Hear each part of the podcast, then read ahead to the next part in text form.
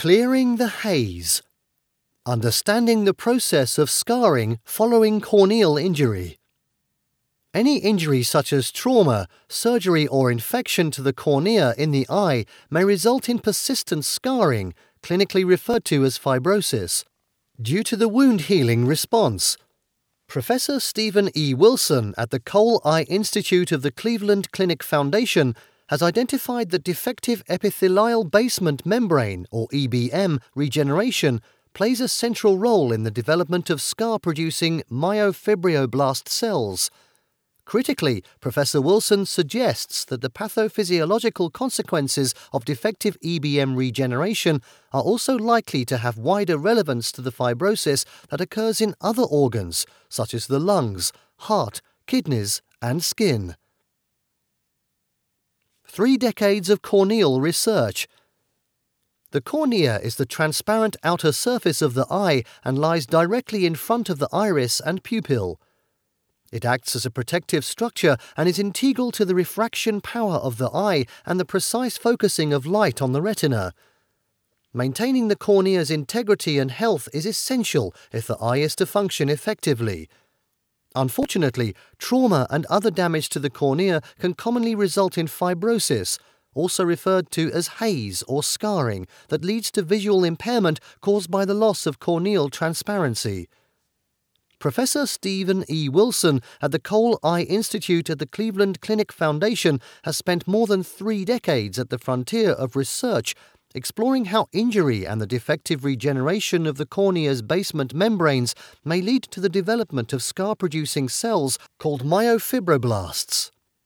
The cornea provides an ideal laboratory model for which to research the mechanisms of fibrosis both within the eye and in other organs due to its easy accessibility and simple physical structure.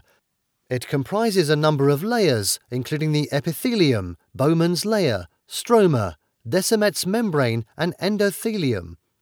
The corneal epithelium is an extremely thin multicellular tissue layer of continually regenerating cells. Beneath this epithelium, the epithelial basement membrane is a highly organized layer of perlecan, nidogen 1, nidogen 2, laminins 511, 521, and 332, and collagen type 4 that attaches the epithelium to the underlying stroma and performs many other critical roles in communications between the epithelium and stroma. The stroma is the thick, transparent middle layer of the cornea made up of a regular array of collagen fibers interwoven with a sparse distribution of keratocytes, resident stromal fibroblastic cells, which secrete a highly regular and organized extracellular matrix that includes collagen type 1 and proteoglycans. Keratocytes also produce large amounts of intracellular crystalline proteins that increase the transparency of the cells. Professor Wilson's research has focused specifically on the critical role that keratocytes play in epithelial basement membrane or EBM repair and function, and in particular the factors that lead keratocytes and other bone marrow derived progenitor cells, or fibrocytes, to develop into fibrosis producing myofibroblasts. He is also interested in how keratocytes interact with corneal endothelial cells that line the posterior surface of the cornea in the production and maintenance of Descemet's basement membrane, to which endothelial cells adhere. It is these two critical basement membranes that Professor Wilson has identified as determining whether defective tissue regeneration occurs after injury to the cornea, leading to fibrosis. Defective epithelial basement membrane regeneration and myofibroblast development. In nearly all tissues and organs, fibrosis occurs through the production of myofibroblasts formed from differentiated fibroblast precursors. Critically, these fibroblastic cells are opaque in nature and they produce a disorganized extracellular matrix within the stroma that disrupts the regular organization and distribution of collagen fibers that are essential to maintain the transparency of the cornea critical for vision. In their research, Professor Wilson and his team have pursued the hypothesis that following severe injury, myofibroblast development in the cornea is integrally linked to the defective regeneration of the EBM.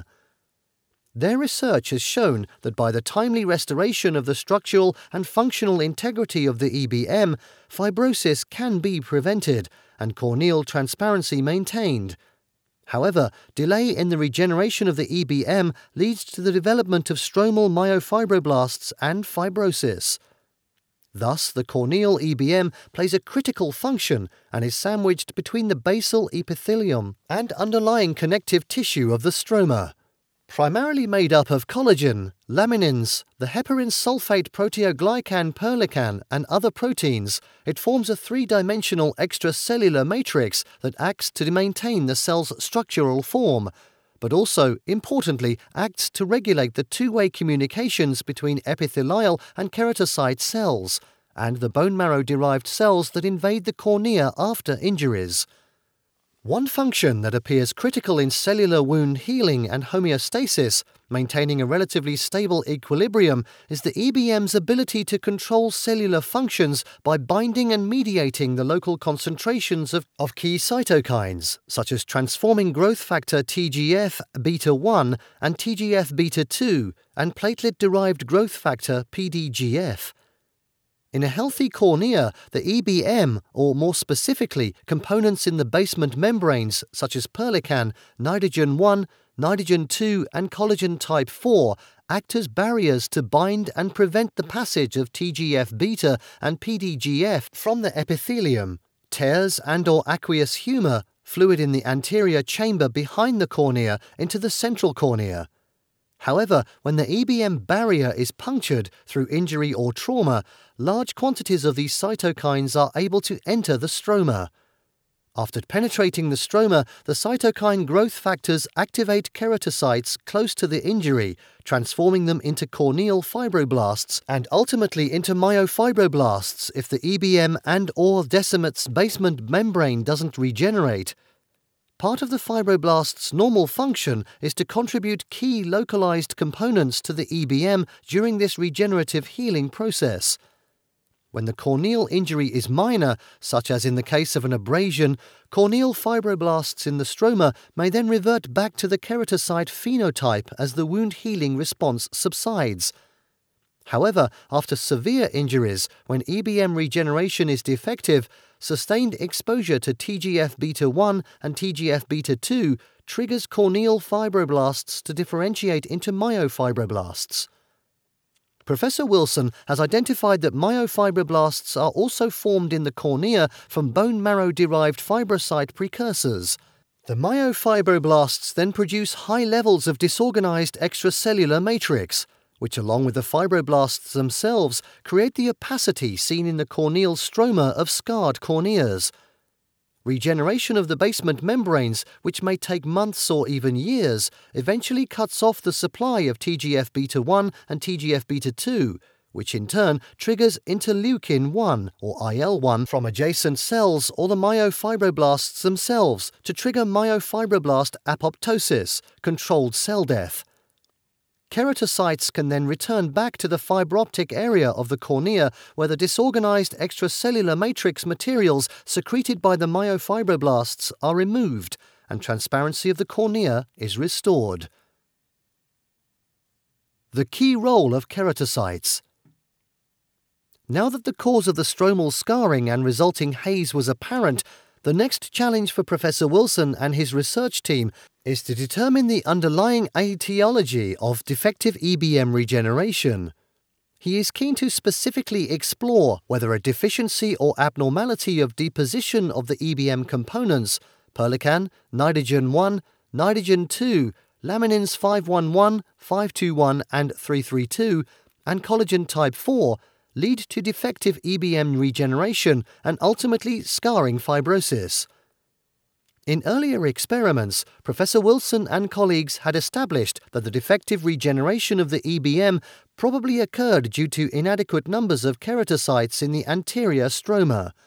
This followed from their discovery decades ago that anterior stromal keratocytes underwent significant apoptotic death after corneal epithelial injury, leading to the consequential lack of components such as perlecan and nidogen 2 that the keratinocytes produce to regenerate the damaged EBM, or anomalous localization of these components. They found that in the case of more extensive stromal injury, large numbers of mature myofibroblasts are then formed, which, as we have described, secrete a disordered extracellular matrix that forms a physical tissue barrier. Surviving keratocytes, which undergo mitosis to re establish their numbers, are thus blocked from getting into close enough proximity to the newly forming EBM to supply and or organize their essential components and the healing processes are delayed. Following a minor injury to the EBM, a layer of self polymerizing laminin 511 or 521 is laid down by the epithelium to begin the regenerative process. However, complete regeneration of the EBM also requires adjoining keratocytes to contribute perlecan, nidogen 1, nidogen beta 2, and perhaps other components to rebuild the lamina lucida and lamina densa layers which together form the mature EBM that is needed to modulate profibrotic growth factors such as TGFB and PDGF. Extensive corneal damage, therefore, results in both defective EBM regeneration and the formation and accumulation of myofibroblasts and the disordered extracellular matrix that they produce, and this can persist for many months or even years. A similar process occurs in the posterior cornea if the Descemet's basement membrane is also injured. Eventually, in most scarred corneas, after the injury is eliminated for a long period, recovery begins with small areas of clearing called lacunae that appear in the stromal fibrosis. In these clear areas, normal keratocytes have repopulated the anterior stroma and facilitated the regeneration of mature EBM. Ultimately, this process facilitates the apoptosis of the underlying myofibroblasts that will be increasingly deprived of adequate levels of TGF beta and PDGF they need to survive. Over time, the lacunae tend to coalesce and enlarge as more surrounding EBM regenerate, eventually leading to the restoration of full corneal transparency. In the case of Descemet's basement and membrane injuries, little capacity for regeneration of this structure has been noted, and corneal transplantation is typically needed to restore transparency. Keratocyte apoptosis, a critical finding. Professor Wilson's discovery that keratocyte apoptosis occurs in the anterior stroma when there is an injury to the overlying epithelium was a major breakthrough. Prior to his discovery in 1994, keratocytes were thought to be relatively dormant and inactive cells. However, Professor Wilson noted that injury led to the anterior stroma becoming decellularized and that the stroma often did not return to normal cell density as quickly as might be expected after the injury. He argued that keratocytes need to actively migrate within the anterior stroma to repopulate the area and that they need to proliferate in order to restore normal stromal keratocyte density and contribute to healthy EBM regeneration. The wider application of the corneal model. The research of Professor Wilson and his team has far reaching potential beyond having achieved a better understanding of corneal healing the physiological changes that accompany fibrosis in many organs, such as the lungs, kidneys, and skin, are likely to have many similarities to that identified in corneal injury. Professor Wilson hypothesizes that the corneal model of basement membrane injury and defective regeneration associated with mature myofibroblast development and persistence, and attributable, at least in some diseases, to insufficient fibroblastic mesenchymal contributions of EBM components, likely has a role in the development of fibrosis in other organs where epithelial or parenchymal cell injury is linked to disease. For example, chronic alveolar epithelial cell damage caused by toxins such as smoke, silica dust, or heavy metal dust could lead to injury and defective regeneration of the underlying basement membrane, anomalous TGF beta modulation, myofibroblast development, and fibrosis that parallels the events in corneal fibrosis. It is therefore clear that a greater focus on BM injury and defective BM regeneration in other organs could provide important insights into our greater understanding of the pathophysiology of many fibrotic diseases. Importantly, when a corneal injury is interrupted, the EBM can repair itself and resolve fibrosis. It therefore seems probable the fibrosis can be similarly prevented or lessened in other organs by promoting basement membrane repair. Meet the researcher Stephen E. Wilson, MD, Professor of Ophthalmology, Director of Corneal Research, the Cole Eye Institute, I32, the Cleveland Clinic Foundation, Cleveland, Ohio, USA. Contact email wilsons4 at ccf.org and website https colon forward slash forward slash my.clevelandclinic.org forward slash staff forward slash 1882 dash Stephen, S T E V E N, dash Wilson.